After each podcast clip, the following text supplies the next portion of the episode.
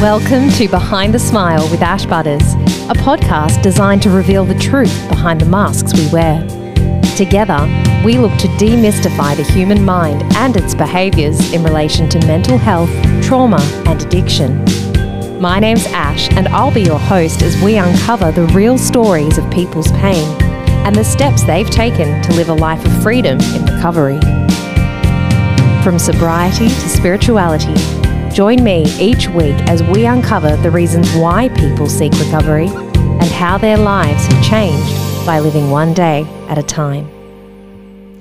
Hello, everyone, and welcome back to another episode of Behind the Smile. Today's guest is Sarah Rusbatch. Sarah is a certified health and well-being coach, an accredited grey area drinking coach, a motivational speaker, and a passionate ambassador for helping as many women as possible to live their best lives. Sarah made the decision to get sober in April 2019 and hasn't looked back. Since then, Sarah's sobriety coaching business has helped women all across the globe to ditch the booze and step into a full life of passion, purpose, and alignment. And with that, I'd love to welcome Sarah onto the show. Sarah, welcome to Behind the Smile. How are you today? I'm really well, thank you. Thank you so much for having oh, me. It's such a pleasure. I'm honoured that you've been able to join us. You're dialing in from the west coast of Australia in sunny Perth. Yes, absolutely. Where it really is very sunny today. I'm having to kind of start thinking about aircon and things like that already, which you don't expect to do in November, but there we go. No, and then I was sharing with you before we started recording that we're having the opposite problem here in Melbourne, where I'm sitting here wrapped up in a blanket and Ugg boots, and it's meant to be summer tomorrow. I can't believe we're in the same country. It's, it always astonishes me the size of Australia. Absolutely. It's so, so true. Look, Sarah, before we jump into the photo that I've asked you to bring along today, I would love for our listeners to have the opportunity to get to know you a little bit better. So, can we start off with you sharing where you're from, where you live now, what your average day looks like, and what do you like to do for fun? So, I am from Manchester in the north of England. I moved to Perth in 2010, so I've been living over here for 12 years now and came here to escape the cold and the wet um, of, of the UK. So we've certainly um, struck gold with, with coming to Perth, where the sunshine just seems to be constant. Um, I have two kids who are 11 and 12. So my day involves getting them sorted, as it does with most mums, um, and then being able to focus on my business. And I work with, as you said, women, mostly women, some some men too, um, all over the world, to help them to create and live um, a better life without alcohol. So that involves many many hats. Um, coaching which is my favorite. Writing which is my second mm-hmm. favorite. Um, and then everything that comes with running a business which is my least favorite in terms of accounting and admin and all the technical type stuff. Mm. but yeah it's always a busy day juggling a lot of different things. There's always some exercise thrown in. There's always some yoga thrown in. And there's always some kind of connection with friends which i would say for me in terms of what do i do for fun um, I have been on such a journey of self discovery since removing alcohol, and fun for me is so different to what I thought it was. Like initially thinking fun involved a bottle of champagne in the pub um, with girlfriends, with the whole afternoon stretching out ahead of you with not a, um, a, a a time limit in sight because you could just keep on drinking. Um, now I actually couldn't think of anything worse, and so for me now, fun. It's um, it's time with people I love. It's time in nature. It's trying new things. Um, you've probably seen on my feed. I'm a big fan of ice baths now and infrared saunas and doing all the the new things and meeting new people. So I definitely think my life is more diverse and interesting than it ever was. It sounds amazing. That, that all sounds like a lot of fun, and I couldn't agree with you more. It's incredible how how large the shift in perspective is that we experience when we enter into this life of sobriety. And for me, I went from living what I now see was quite a small, narrow life to a life that's expansive and limitless, essentially. Yeah, absolutely. Okay, so let's take a look then at the photo you've brought in today. Sarah, I asked you to choose a photo from a time in your life where you were hiding behind a smile. So you were projecting one version of yourself to the world, but the reality was that you were really struggling on the inside. So, can you describe for our listeners who can't see the photo right now what is going on in the photo and also within your life at that time? So in the photo, I am proudly holding two jugs of alcohol with the biggest smile on my face as I, I can remember the photo being taken as I walked back from the bar with these two big jugs of, I think it was Long Island iced tea, or I always went for the cocktail that had the most number of spirits in it so that I could guarantee being the most drunk. Mm. And I was walking back to the table and one of my friends like went, smile, and took a photo of me behind that smile, there was so much going on. Um, I was, I'd only been in Perth probably about 18 months at that point. I was lonely, I was homesick, I was looking after two kids under two. Um, I was trying to create a life for myself in a new city, and I didn't know how to do it without alcohol. Mm. But at the same time, alcohol was really starting to impact me and my drinking had started to change. But I didn't know any other way. And, and I think we'll talk about that later on. But in terms of that point in my life, the emotions that I was feeling were so deeply uncomfortable. I didn't know any other way to manage them than to drink. Mm. And so I just drank and I drank and I drank. And this was a picture of me out with some girlfriends drinking mm. because that was what I did for fun. That's what I thought was fun. And do you think that anybody around you knew at the time what was really going on for you? Absolutely not. I don't think I really mm. knew what was going on for me, other than this deep desire for alcohol as often as possible. Mm. Mm. It's often the case, isn't it? Alcohol, you know, essentially it disconnects us from self. So our ability to actually check in and know how we're really feeling is so limited when you're essentially using something to get you out of self and to uh, not feel feelings really. I know that's what what it was like for me. All right so i'd love to take a step back now then. Can you tell me a little bit more about sarah as a child what your life looked like growing up and it's a huge one really because I think when you get sober and when you start doing some digging, you start to kind of reflect on things in such a different way, Absolutely. right? Um, I grew up in Scotland um, and I was in a family where my parents were not terribly happy together, but they stayed together for the kids, mm. as many parents did. And what that meant was that I was living in a house where there was constant conflict, constant tension.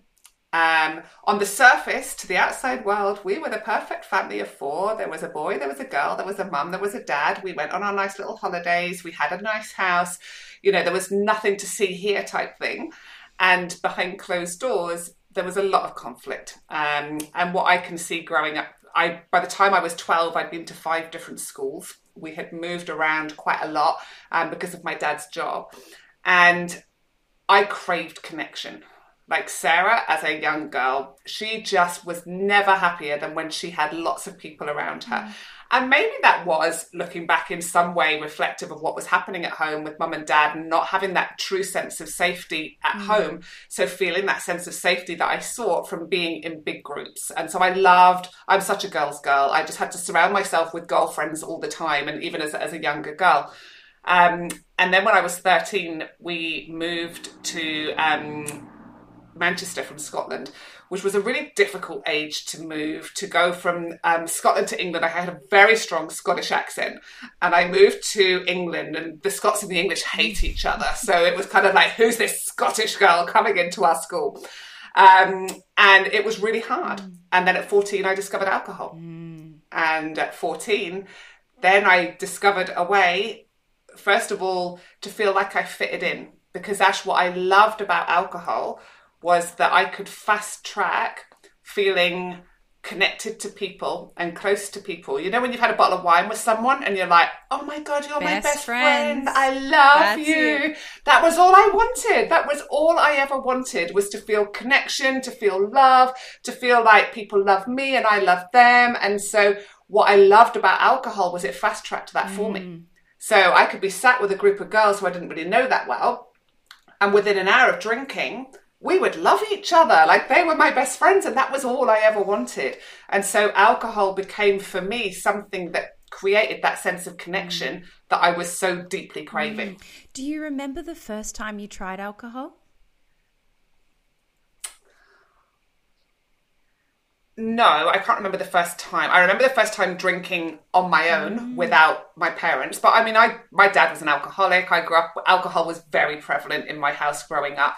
Uh, my dad was not a bad drunk. He wasn't a violent drunk. He just drank a lot. Yeah. And so, and I remember as a little girl seeing my mum and dad have an argument and seeing my dad go straight to the drinks cabinet and pouring himself a whiskey. Mm. And you know, monkey see, monkey do, right? Absolutely. And so I remember the first time I had an argument with a boyfriend First thing I did was go to the drinks cabinet and pour myself a whiskey. I can remember that burning sensation in my throat, but just going, well, that's what dad did, so that must be what works. Mm. Um, but prior to that, I definitely, like, from the age of probably six or seven, was given like the froth off the top of my dad's pint of um, Guinness mm. or bitter or whatever. Mm. I had a grandmother that lived in the south of France who was an alcoholic also.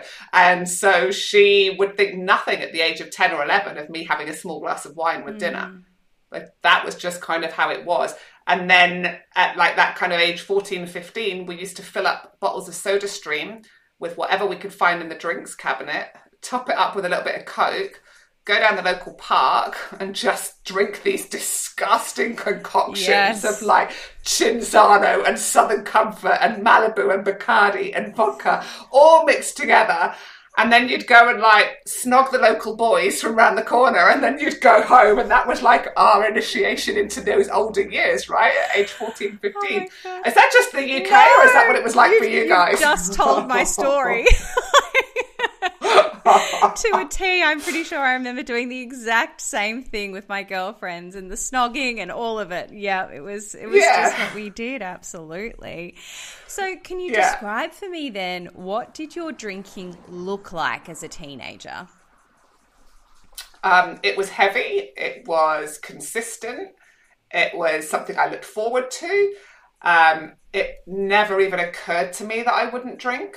Like we had a house that was very sociable. We always, mum and dad, always having dinner parties, always having people over. It was very common to just for there to just be lots of raucous laughter coming from the living room and drunk adults, but always with that fun mm. element. I just associated that alcohol meant fun and it meant connection. So, of course, by the time I discovered it, I was like, well, yeah, of course I'm going to drink. And of course, it's going to give me all the things that I want it to. Um, so, through those teenage years, I drank a lot. Um, never on my own. Like, you know, it was a social thing. You kind of surround yourself with other people that drink in the same way. Um, this was an era where there was a lot of recreational drugs around at the time as well. So there was just a lot of hedonism. Mm. There was just, and I naturally gravitated to, I went to an all girls school and you just, I think it's just the way it happens. You gravitate towards others that perhaps are having the same issues at home as you are and so you create your kind of little bond. Like i remember there being three or four of us who were so close and so tight and all of us either had separated parents or very unhappy parents. There was a lot of arguments at home. It wasn't a pleasant place to be. So we were just drawn together and we just went and partied and drank and we were doing things that were well beyond our years.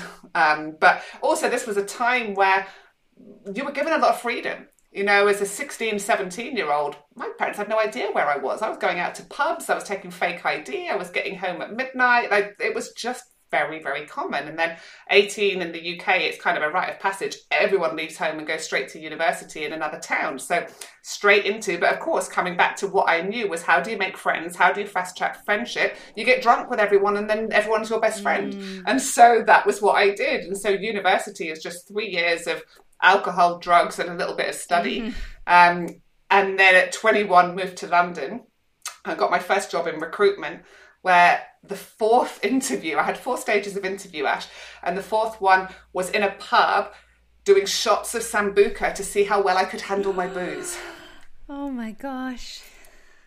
There you go. That's the 1997 in London where um, you got your job based on your drinking ability. Wow. I can't imagine that flying these days no, nor could I. But that was, um, and needless to say, I passed with flying colours. And so um, I was well practiced at this.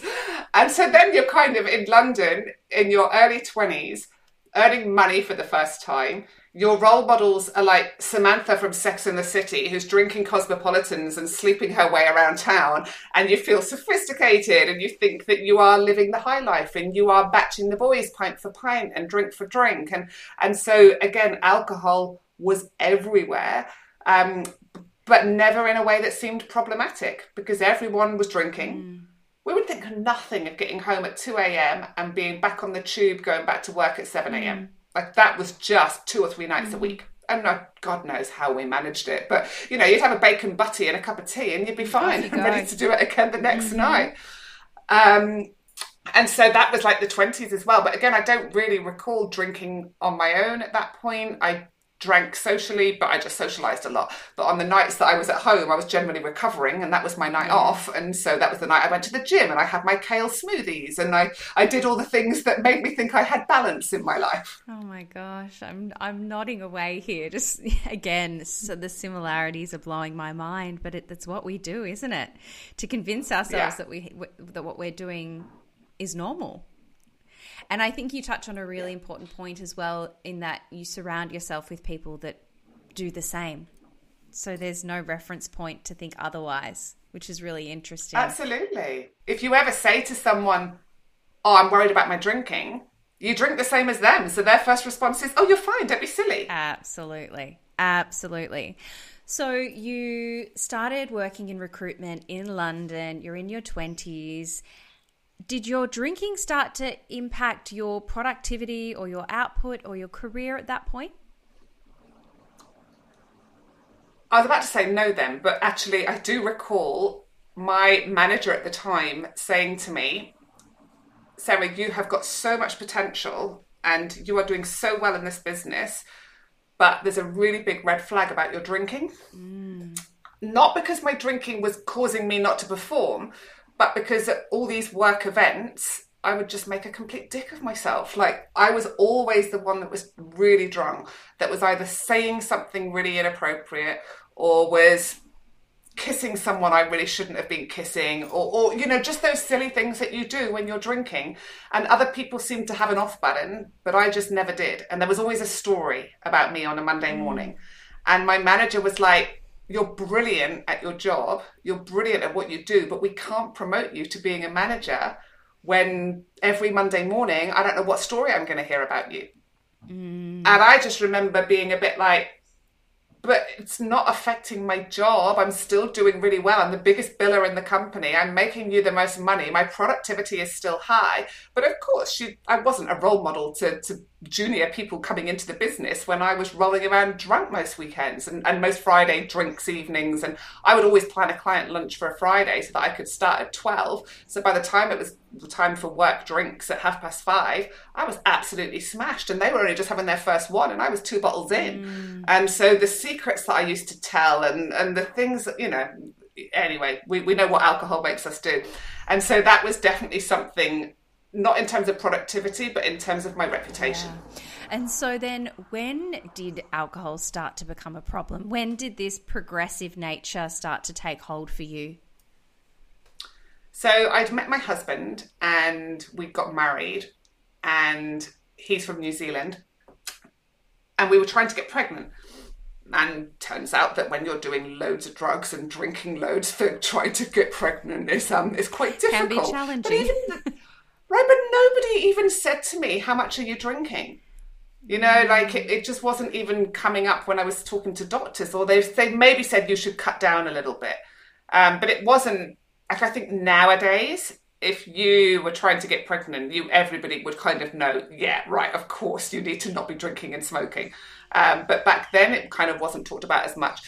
Um, we did eventually get pregnant and through fertility treatment. And um, and it wasn't even an issue for me not to drink. Like it, it, I was so desperate to be pregnant and that I um, I embraced pregnancy and loved it. And then I had my son and my husband said I don't want to stay in the UK anymore. Um, I want to bring up our son with the lifestyle that I had growing up of beach cricket and afternoon swims and outdoor lifestyle. I don't want him growing up in central London where every run you go for you're dodging the syringes in the local park and you know it, it was a very different lifestyle so we agreed to move to australia um, we decided australia as kind of like a a central place. It wasn't New Zealand, it wasn't the UK. We would start all over again, which in hindsight was stupid because who moves somewhere with a newborn baby where they've got no friends, no family, no support network mm. and, and thinks they're going to be okay? But I was just like, yeah, yeah, I'll be fine. I've always made friends, so I'll be able to make friends absolutely fine. I'm an outgoing, friendly person. But the two weeks after we got landed in Perth, um, I got pregnant. Mm. And so then all of a sudden I was in a new city and the one way that I'd always had of making friends, which was drinking, I couldn't do mm, because I was pregnant. Of course. So I didn't know how to what it was like to have friendships that formed slowly and normally and gradually in the way that friendships do. I was a you're my best friend within 10 minutes and and so how what do you mean you don't want my phone number and you're not inviting me out straight away like that i remember it being so difficult i remember talking to one of my friends in the uk and being like I don't know what's wrong with me. Mm. Nobody seems to want to be my friend. But they did. They just were like taking it slow, as normal people do. Um, and so I then had two under two. And I had no friends, no family. My husband was out working all day.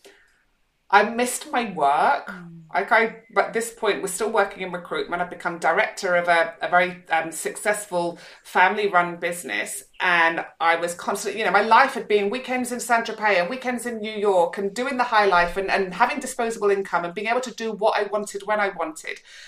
And all of a sudden, everything was different. Mm. I couldn't even go for a wee without a child coming with me. like it was kind of like everything in my life was upside down. I was spending days pureeing carrot and going to baby rhyme time and struggling with sleep and struggling with two very demanding little people mm. and not even knowing who I was anymore. Mm. And alcohol then was like, Hi, I'm here. You know, you feel better when you have me. And so I didn't need to be told twice that I deserved that glass of wine at the end of the day or that mummy wine juice was what I needed. Mm. And so I started drinking alone and I started looking forward to drinking. It was something that I wanted more and more. Mm. I remember I would never drink with the kids. But as soon as I would hear my husband's truck pull into the driveway, I would go outside with two screaming kids. I would hand them to him and I would go inside, get my wine, and go and sit in a little quiet corner in the garden and just drink. Just drink with the sole purpose of escapism. Mm. And that photo that was taken was around that time where I had found a group of friends and I was drinking now so I could make friends and um, and I and I that that connection was was what I wanted and needed um, but I wasn't happy. I knew that there wasn't that, that something wasn't right within me. Um, and that was when the drinking it wasn't something that I was doing socially anymore. It was something I was doing to escape myself. Mm. Mm. It just makes me think it must have been such a confusing time to feel so isolated and lonely, but at the same time, you've got two children there and whilst that would be so fulfilling and motherhood is such a beautiful experience for so many people, there's that real confusion there where there's that loss of identity, there's that loneliness and that disconnection. Yeah. And no one really prepares you or talks about that in early motherhood of what it's like to to not be working anymore and not have complete independence anymore. And don't get me wrong, like I loved and still love being a mum. Like my kids are my proudest achievement and I have such a strong relationship with them. But it was still a mourning and a grief for a life that you would never have again. Of just flippantly being able to go, Oh, do you want to go out for dinner tonight? Yeah, sure. Mm. Like, you know, just this being able to have that that impulsivity and that independence and um and and I just missed as well that that sense of purpose each day, of that sense of achievement. I'm quite a driven person, quite type A. I need my list of jobs to do every day and I tick them off and it makes me feel good. And working in recruitment, there's a never ending list of jobs to do. So it suited me so well.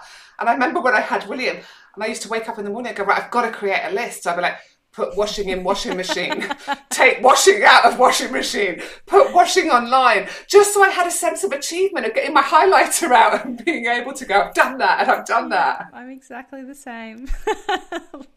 love a list, love marking a list off. Yeah. That's, oh gosh. Yeah. So you went through this period of time where you started to drink alone in the garden. And were you drinking to blackout at this stage or were you able to put the cap back on the bottle? What did it look like? It was just a really slow, gradual increase. And that's the thing about alcohol. Mm.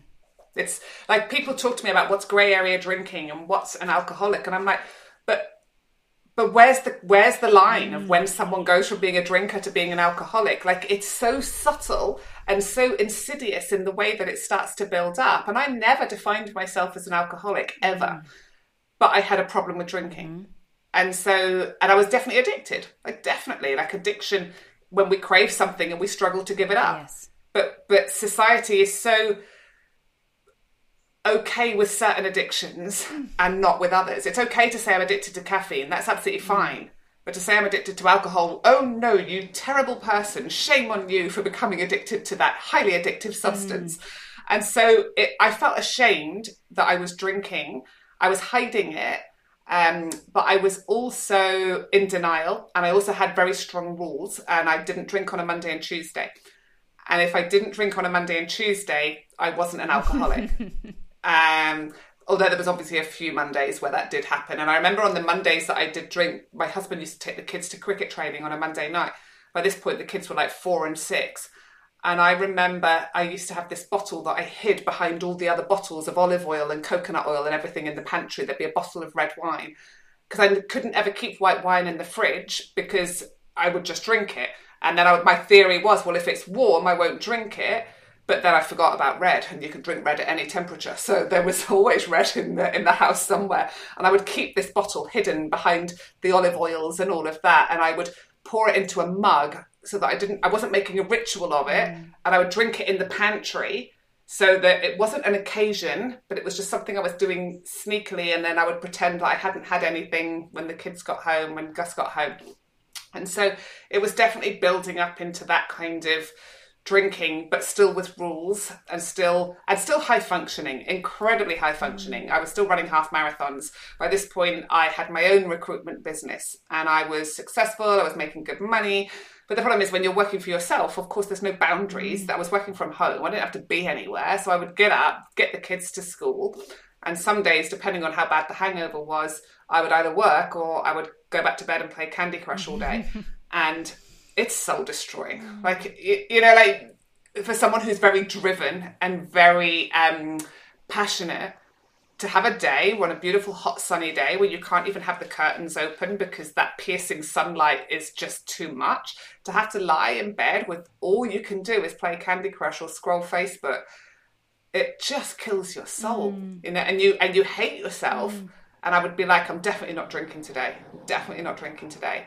But then by five o'clock, it was there. And before I knew it, there was a glass in my hand. And it just continued. And then a bottle wasn't enough. Mm-hmm. And then sometimes I'd find myself opening the second bottle.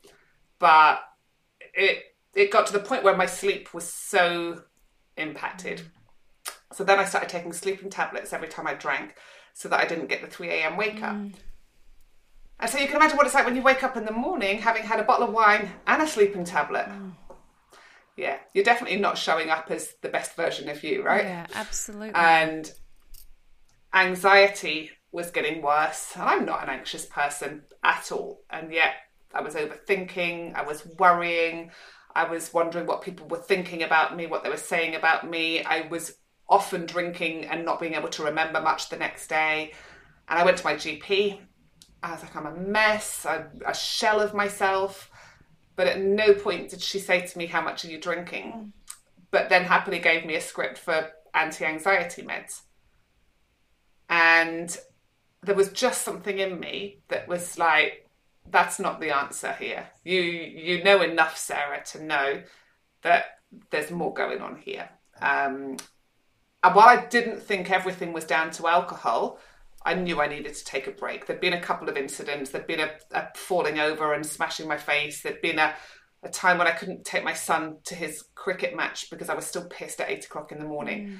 And when you can't take a, your son to the thing he loves most in the world because his mum is still over the limit at eight in the morning, it was really an eye opener for me. So I said, That's it, I'm going to do 21 days. I'm going to take three weeks off. Why 21 was- days? Oh, I think I think I'd read that it, that's how long it takes to break a habit. Because to, to me, this was just a bad habit. Yeah. Like, you know, it was just a bad habit that just needed to be broken. I didn't have the information that I have now about addiction, about the neuroscience, about any of that. I was just like, oh, Sarah, you've got into a bad habit with your drinking. Maybe we'll just take a bit of a break. Um, so this was 2017, and there wasn't a huge amount of information out there like there is now. Um, so I took 21 days off, and I think I read the Annie Grace book, This Naked Mind, and I was like, wow, goodness, oh my goodness. And everything I was reading was just, I was fascinated by. And it got to the 21 days, and I was like, no, I'm going to keep going. I'm feeling really good. And so I did 100 days. And then I was like, oh, well, I can't not drink again. You know, like that would just be weird. So it's all okay. Now I'll be a moderate, normal drinker. And now I'll just drink every now and then, like other people. And everything's fixed now. And so I drank. And the first time, I remember being in a restaurant, I had one glass of wine. I was like, oh, look at me. look how grown up I am now. I'm just fixed now. And look, I'm just a one glass kind of girl. Uh, within two weeks, I was back to how I had been before. You do hear that. I hear that story shared time and time again is that sometimes we can have a break, but when we do finally return, there'll be a period of maybe, as you said, a week or two, if we're lucky, where we'll convince ourselves that everything's fine because we're all of a sudden able to manage it again. But then it's uh, it's been shared with me that you then go back to exactly how it was, if not worse. And again, If that's that progressive nature. Yeah, wow. Yeah. So, would you say that you had a specific rock bottom, or was it more of those incidences that were compounding for you?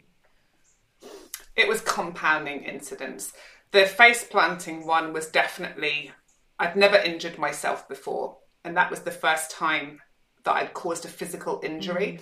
Um, and I had gone outside at a 40th birthday party to put out a cigarette.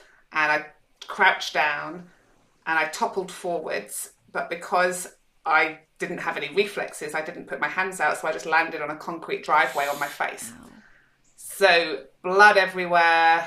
Um, like the shame that I felt. Then I woke up the next. My friend took me home and put me to bed, and I woke up the next morning to my five-year-old daughter standing next to me, going, "Mummy, what happened to your face?" And I just, you know, that sick feeling where suddenly you remember everything from the night before, and you're just filled with such shame. And and even that night, I can remember being hung over to hell, having like cuts and bruises. My lips were three times their size with just like bruises all over them. I couldn't even drink mm. out of a glass. So I drank wine through a straw Wow. because I didn't know any other way of how to make the feelings go away. Mm. Mm. And that was a moment of going, the thing that caused this to happen, I'm still doing it the next day. Yeah, just not that inability to let it go. What was your husband saying to you at this time? So he he was a big drinker too. Mm. So we were each other's enablers.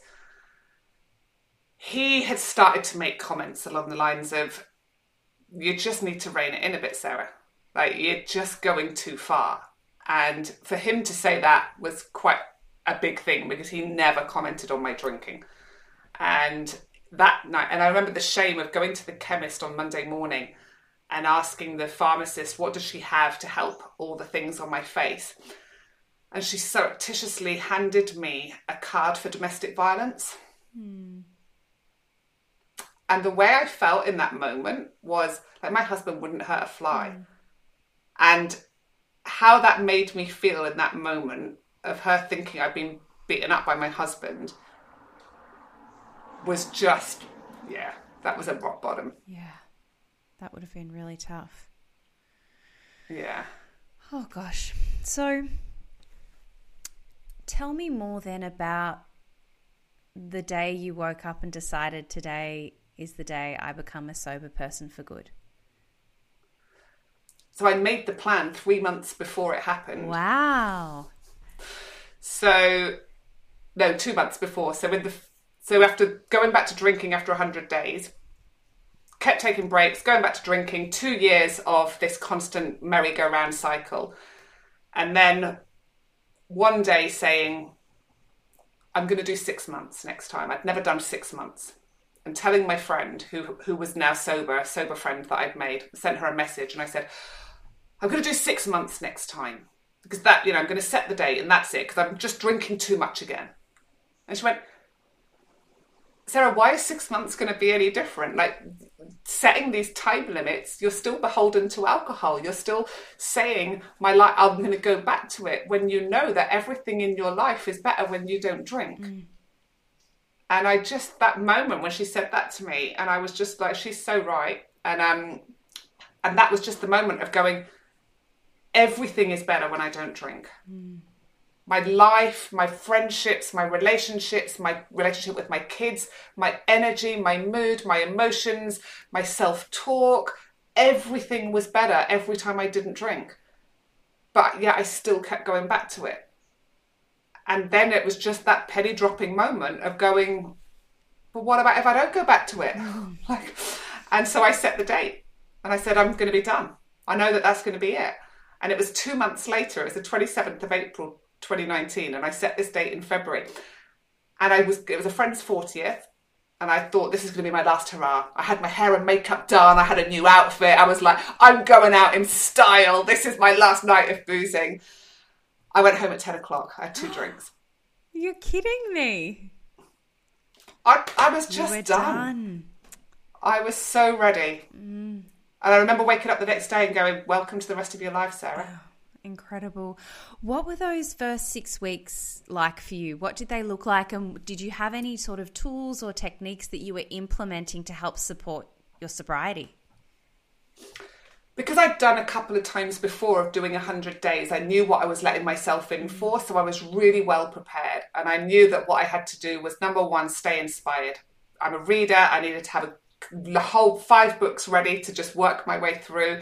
I needed to have podcasts for every single walk that I went on. I needed to have exercise as a focus. I needed to um, make sure that I still had friendships and connection with friends booked in, but in a way that wasn't focused around alcohol.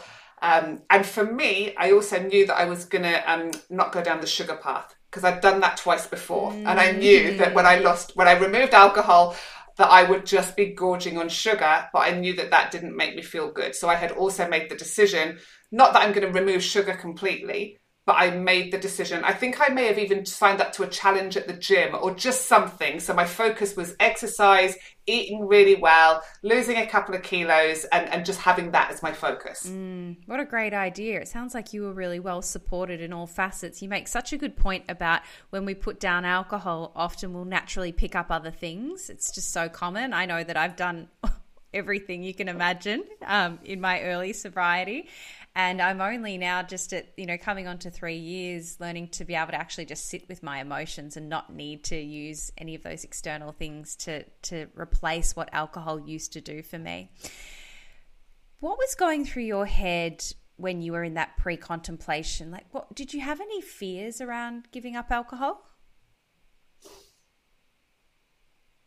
Honestly, no, because I'd done it. I had the evidence. Mm. I had the evidence that I couldn't moderate.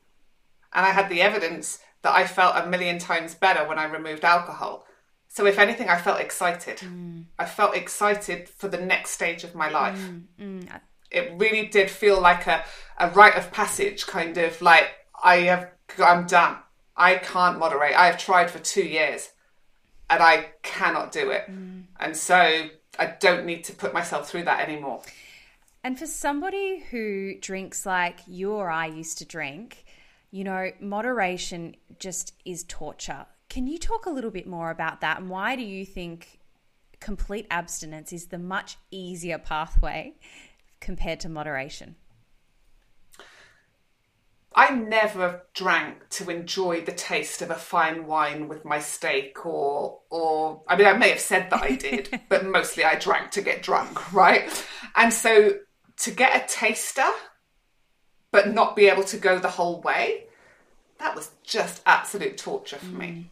Um, and what I now also know is when we the, the the neurological impact of having alcohol come into our brain and the mess up of, of the neurotransmitters and how imbalanced they make us. So when we drink alcohol, we get a sudden surge of GABA. So GABA is the neurotransmitter that makes us feel calm and relaxed. So that's why it's a depressant, right? So that's why in that moment you go, ah, oh, and you know, you just all your problems seem to melt away, which is why we drink, right? Because in the short term, it does what we want it to mm. do. That lasts about 20 minutes.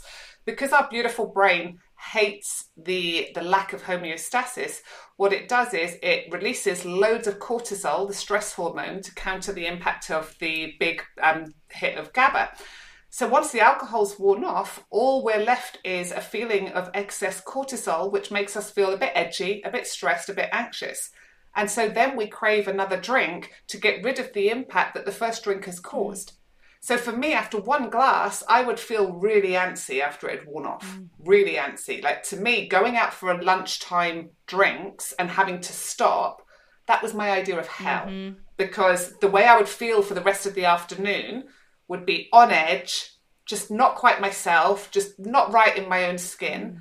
And I just wanted to keep drinking. And now I know why that is with that neurological impact and what happens to our neurotransmitters. So when we don't mess up that homeostasis balance of neurotransmitters, we're not fighting against anything. So now understanding all of this helps me to go, so that's why one or two was never really an option for me. Mm. I love the way you've explained that so clearly, and it's also a contributing factor to why alcohol causes anxiety. And when I started to realize that, because I developed chronic anxiety towards the end of my drinking, particularly in the last two years, which is no surprise, that's when I was a daily drinker. And I was on antidepressants to try and medicate the anxiety, which I later learned essentially they were just being neutralized by the alcohol.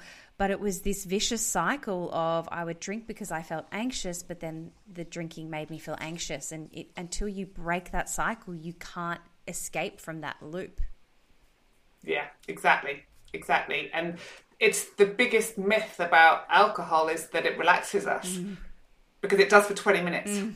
But then it leaves us feeling more stressed and anxious. And with my clients, the number one thing that they notice is how quickly their um, anxiety um, decreases. Mm, absolutely. And sleep as well. I know that for me the the way I sleep now compared to when I used to drink and you mentioned those 3 a.m. wake ups you know there's just so much evidence in how our well-being is significantly improved correlated to the quality of sleep that we get and again alcohol inhibits that ability to get a full night's rest exactly exactly so tell me how has your life changed since you got sober so the first year, I was still working in recruitment, um, but another reason that I think I'd been drinking so much was because I was so unfulfilled in my job. I'd done it for 24 years. I was kind of like, I'm done from doing this all the time. Um, but it was great on paper. I had flexible hours. I worked for myself. I made great money, um, and I could come and go as I pleased. And so, to most people looking at that, you'd be like, "Well, what are you moaning about? That's like that's the dream." But for me, it was just killing my soul inside. I didn't feel fulfilled or on purpose with it whatsoever. And I'd always had an interest in coaching. I mean, recruitment is very much career coaching, and I was like, "Well, what about if I was to flip that to do health coaching?" And because I've been on this journey myself of you know becoming more interested in health and well-being and and and but I was very resistant to it being alcohol related. So 2020 happened, COVID happened, and it kind of made the decision for me because my recruitment business had gone on hold because I was doing legal recruitment at the time and no law firms were hiring. Everyone was kind of, you know, not knowing what the future held from a COVID standpoint. So I had no work to do. So I said, well, I might as well retrain. So I did my health and wellness um, qualification in 2020 while still doing an incredible amount of work on myself. I was seeing a therapist weekly. I was digging out some of the stuff from my past that had kind of got me to that point.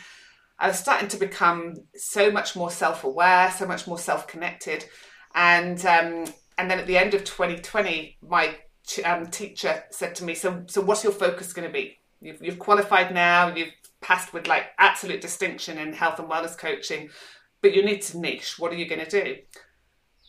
And I was like, I don't know whether to do the alcohol. Um, and then I was like, but that's my story, and that's what I'm so passionate about, and that's what I love helping others with. And so I launched the business um, and got my. I then went on to study and get my grey area drinking qualification, um, so that I, because what I focus on with my clients is, if you're taking alcohol out, what are you adding in? because you can't just take alcohol out and carry on living exactly the same life that you had right. without having something that you add in, whether that be from a nervous system regulation perspective, if you're drinking for stress and anxiety, whether that be from creating more fulfillment if you're drinking because you're bored and lonely, whether that be like whatever the reasons are, when we identify what the reasons are, we then need to look at what we're what we're using instead of alcohol. Mm. And so I, it then coincided, um, March 21, Mamamia interviewed me and they ran an article sharing my story. 8,000 women reached out to me after reading that story. Wow. And what that did was show me there are so many women out there who are struggling in the way that I have been struggling. They don't identify as being alcoholics, but their drinking is slowly but surely increasing. It's really starting to impact their mental well being, their physical health. They aren't telling anyone about it. They're filled with shame, remorse, and regret. And so I created my community, um, a free Facebook community that's now got um, 13,000 women in it from all over the world. And I started coaching and I run alcohol free programs. And most of the work I do, I don't do one to one. I do have some one to one clients, but most of it I do in groups because the opposite of addiction is connection. Mm-hmm. And when we are going on that journey, you know, they say that you are the sum of the five people you spend the most time with. If you are spending all of your time still with people who are drinking all the mm-hmm. time, mm-hmm. it's really hard. If you are in a group with others who are all doing this at the same time, you feed off each other, you inspire each other, you share with each mm. other. And I'm so much about people getting that support and connection with others as well as me. Mm, it's so, so important, isn't it? So, can you define what grey area drinking is for those who maybe haven't heard the term before? So, if you think about someone's drinking as being on a scale of one to 10, so one is someone who either doesn't drink or maybe they have a glass of champagne at a wedding to toast the, um, toast the bride and groom, and other than that, alcohol just doesn't feature. 10 is an end stage, physically dependent alcoholic. And what I mean by that is someone who needs to have medical support to stop drinking, otherwise they could die. Because it's really important to mention here that there are only three substances in the world that the human body can die from withdrawal from, and alcohol is one of them. Mm. One of the others is illegal, and the other one you can only get given from a healthcare practitioner in certain amounts, you know, very, very closely monitored amounts at any one mm. time. Mm. And yet, alcohol is available to all of us everywhere and, and encouraged that we have. Mm. So you've got one in 10 someone that needs medical support to stop drinking, and someone who never drinks. To me, the grey area is about a four to an eight. We're not using alcohol, or we're using alcohol as something other than just something we do to have a nice glass of wine with our meal. Mm. It's become something that we're becoming dependent on because that person who's a 10, they don't wake up at 10. No. They go, they move through the scale. And that's why we can't use the term alcoholic and social drinker anymore because it's a scale. In the UK, they use the term alcohol use disorder. Mm. In the States, they're starting to use grey area drinking more, um, which again is a term that's just becoming more openly talked about, where you've got a dysfunction in some way with alcohol, but you're not needing and wanting to drink every single day, which is what we consider an alcoholic to be. Mm. And do you think that the solution for somebody who identifies as a grey area drinker is abstinence, or do you think that there can be a world where they drink on occasion? I think it depends on the reasons and where you were at. Some people are drinking situationally. So they've had an incredibly difficult event and they haven't known how to process that and they have needed and wanted escape from it and they have drank significantly through that time and maybe then have developed a problematic relationship with alcohol and carried on. But when you deal with the heart of the problem and you take a significant break from alcohol, perhaps they could go back to being a moderate drinker. But I would say the majority of people can't. Mm. I think one that there's a line, and and I remember listening to someone talk about this. When you've passed the point of being a take it or leave it drinker, so when you've passed that point of being someone that's just like, oh yeah, I don't really mind if I drink tonight or not. I'm happy to drive if you want to drink. I was never that person, by the way. I was never the driver. No, no, and so when you when you have passed the line of being a take it or leave it drinker, then you you're never going to go back to being a take it or leave it drinker. Like the scale doesn't go down in the same way that it goes up. So I say to everyone, give yourself the opportunity of taking a break. Mm. Take a decent amount of time off alcohol and then see how you feel. Because most people don't know what their life is like without alcohol because it's been prevalent in their life since they were 14, 15 years mm. old. And it's inconceivable for them to even think about what three months off alcohol might be like. Mm. But what's three months in your one long, amazing, precious life? Mm. You know, when you start to get it into context. And what if you discover stuff about yourself or a different way to be that you wouldn't know if you carried on drinking. Mm, mm, absolutely. Now, I hear a lot of people say it's quite a common phrase in Australia is, you know, I need a drink or I, I need a drink to unwind. Uh, and as you mentioned, alcohol is a depressant that actually increases anxiety. So, if we're working off your model of um, implementing things once we've replaced the alcohol or removed the alcohol, I should say, what are some tips that you might have for people who want to de stress without using alcohol? Yeah, and that's a great point. And that's the part of my job that I love the most is, is doing this kind of work with my clients. So the first thing I do is a neurotransmitter assessment to see if they are deficient in GABA. Um, I test for four different neurotransmitters GABA, serotonin, dopamine, and acetylcholine. And depending on where they are on that scale, and if they're deficient in, then we can look at certain supplements, nutrition, and lifestyle activities that start to build GABA naturally. Mm. I'd say 80% of the women I work with are deficient in GABA. Wow. And that's why we're turning to alcohol because GABA is the body's natural way of feeling calm. So if we're not producing enough of that ourselves, we're going to turn to something externally to do it for us. So with number one place I start is let's start rebuilding your GABA. Second thing is let's start regulating your nervous system. So let's start looking at what are the things for you that start to bring you down because it's different for everyone. One client loves journaling, Another can't bear to put pen to paper but loves listening to calming music while going for a walk. Another client uses essential oils and she finds the sense of the um, sense of smell so incredibly powerful. Another client has um, started, you know, running all the time. Like it, it's about trial and error, and this is the exciting, fun bit where you get to experiment with, well, what works for me. Mm. In the early days of sobriety, for me, every single night at five o'clock, I had a bath. Mm. I'm, I'm a Pisces. I'm such a water girl. I'm drawn to water. Water instantly calms me. So I had to be out of the kitchen. So I had a bath every night at five o'clock, and that's what worked for me. Other people are like, "Oh my god, you lie in dirty water. That's disgusting.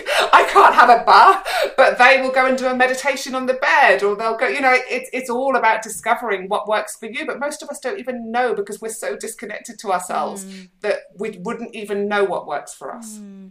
I'm a huge fan of baths, and I love the idea of doing one every day at 5 p.m. That's a great suggestion, Sarah. Yes. Okay, so we've just ticked over into December, which for a lot of people marks the beginning of the silly season. And it can be a really challenging time for someone if they're either trying to give up alcohol or maybe they're early on in their sobriety journey. So, what tips can you share with us for staying sober over this period? I think it's really important that we're very selective with what we do. We, we, there's a general kind of propensity to just say yes to everything and there's all these invites and all these people that suddenly want to catch up that you don't even really like that much and can't be bothered spending time with but because it's christmas we must catch up mm. so just get really clear on who you want to spend time with and what you want to do mm. and make sure that you have not got a diary ahead of you that is involving five nights in a row out doing something um, because that's going to leave you feeling stressed and exhausted Mm. So, number one is really ask yourself, do I really want to do this? Mm. If it's not a hell yes, then it's a hell no. Mm. Second thing is consider yourself as having a bucket and your bucket is your your your energy levels and every time you do something or, or get or expel a certain amount of energy we need to find ways that replenish it so what are you doing in your day or in your week that really kind of starts to replenish that bucket for you is it having an afternoon to yourself is it a walk on the beach is it seeing a certain friend that really fills your cup and makes you feel great? Is it having absolute solitude for a day and not speaking to anyone and completely being able to just read a book and be on your own? Like, know what fills your bucket back up because at this time of year, our bucket gets empty mm. and we're very rarely doing enough to keep filling it up. And then when we're tired, exhausted, stressed, and overwhelmed, alcohol feels like a really quick fix. Third thing, alcohol free drinks. They're not for everyone, but for me, keep the ritual, change the ingredient. Mm. If an alcohol free drink at five o'clock on a Friday in a nice champagne glass works for you, do it. Mm. Um, I don't drink them that much, but if I'm going to a social occasion, I'll take a nice bottle of alcohol free champagne with me. Um, I, I enjoy the taste of it. I'm pretty sick of water sometimes. and so, you know, it's, it's nice to have a few different options. Um, and then just make sure that you are staying inspired. So staying you know, if you're on social media, on Instagram, following your favorite sober people, joining communities like mine or any of the other amazing ones out there, listening to the podcast, reading the books, like staying focused because that's what, when we get complacent is when we slip up. Mm. So staying and the way that we stay focused is by continually staying inspired. That's absolutely right. I was sharing on this recently, you know, preparation is key preparation prevents piss poor performance. I learned once upon a time in a previous life, and it's so, so true. If you can go in with a game plan, you're just so much more supported, especially, you know, if you do, if a trigger does come up that you're not expecting or somebody offers you a drink, you know, just having those tools in your toolkit to better prepare you. So thank you for sharing those, Sarah. That's really helpful for our audience. Now, I'd love to know what the future holds. I know that there's some exciting things on the way for you. Can you share any of those with us today? So, I've just run my first corporate alcohol free program for a huge mining company here in Western Australia. Um, they, you know, I would love to get into more corporates. Like, so many corporates out there are waxing lyrical about, oh, we support our employees with mental health. And yet, every social event they do is in the pub and there's no alcohol free drink alternatives and no one's really talking about the impact that alcohol has on sleep and mental health. So getting into corporates um, and getting into schools. Mm. because i didn't have the education and i'm not about going into the schools and going oh you must never drink alcohol. That's not what it's about. It's about education. Yeah. And it's about going, this is what happens when you drink alcohol. So, this is why you might feel anxious the next day and this is why you might do or say things that you later regret. And no one gave me that education. No one told me what alcohol was doing to me. And so we suffer in silence. Whereas if that information is, is you know, if we've got that available to us from a young age, we can make informed decisions. So those are two passion projects of mine. Um, I'm going to launch a podcast, um, which is more around what happens after we've removed alcohol. Mm. So, how do we go on this journey of deep self discovery and self connection? Um, and a book is in the making, which um, again is another book that is very focused on the tools that help support with a little bit of, of memoirs and journeys and some case studies in there as well. Incredible. What a year you're going to have next year. That's so, so exciting and all so well deserved, Sarah. I'm really, really happy for you. Thank you. There's one question that I love to finish off with when I have guests on the show. And that question is What are your three non negotiables that allow you to live a life that is happy, joyous, and free in recovery? Movement. So, some kind of movement and exercise every single day is an absolute non negotiable for me. Connection. And I mean deep, authentic connection. I don't know about you, Ash, but since I've got sober, I'm just not interested in superficial, mm. light kind of talk. I love going deep. I love those authentic talks and, and really kind of knowing someone and seeing someone. And I, whether it's with my kids or my husband or my friends, like some kind of connection is so important to me. And sleep. Mm. Like I have learned so much about myself. And when I don't sleep, everything else doesn't work. And so prioritizing sleep, having a really good sleep routine, and knowing how important that is is an absolute foundational piece for me. Mm, I couldn't agree more. All super, super important points. Now, Sarah, if our audience wants to find you, where can they go? So I'm hanging out on Instagram a fair bit now. So that's just at Sarah Rusbatch, my free Facebook community, um, the Women's Wellbeing Collective, and my website, sarahrusbatch.com. Amazing. Thank you so much. Sarah, we say here on Behind the Smile that when we recover loudly, no one needs suffer in silence. So thank you so, so much for being here today, for sharing your story so honestly with so much vulnerability, and for all the incredible work that you do within the sober space. Thank you so much for having me. I love the work that you're doing, and I just love that you have a platform that allows others to know that they're not alone.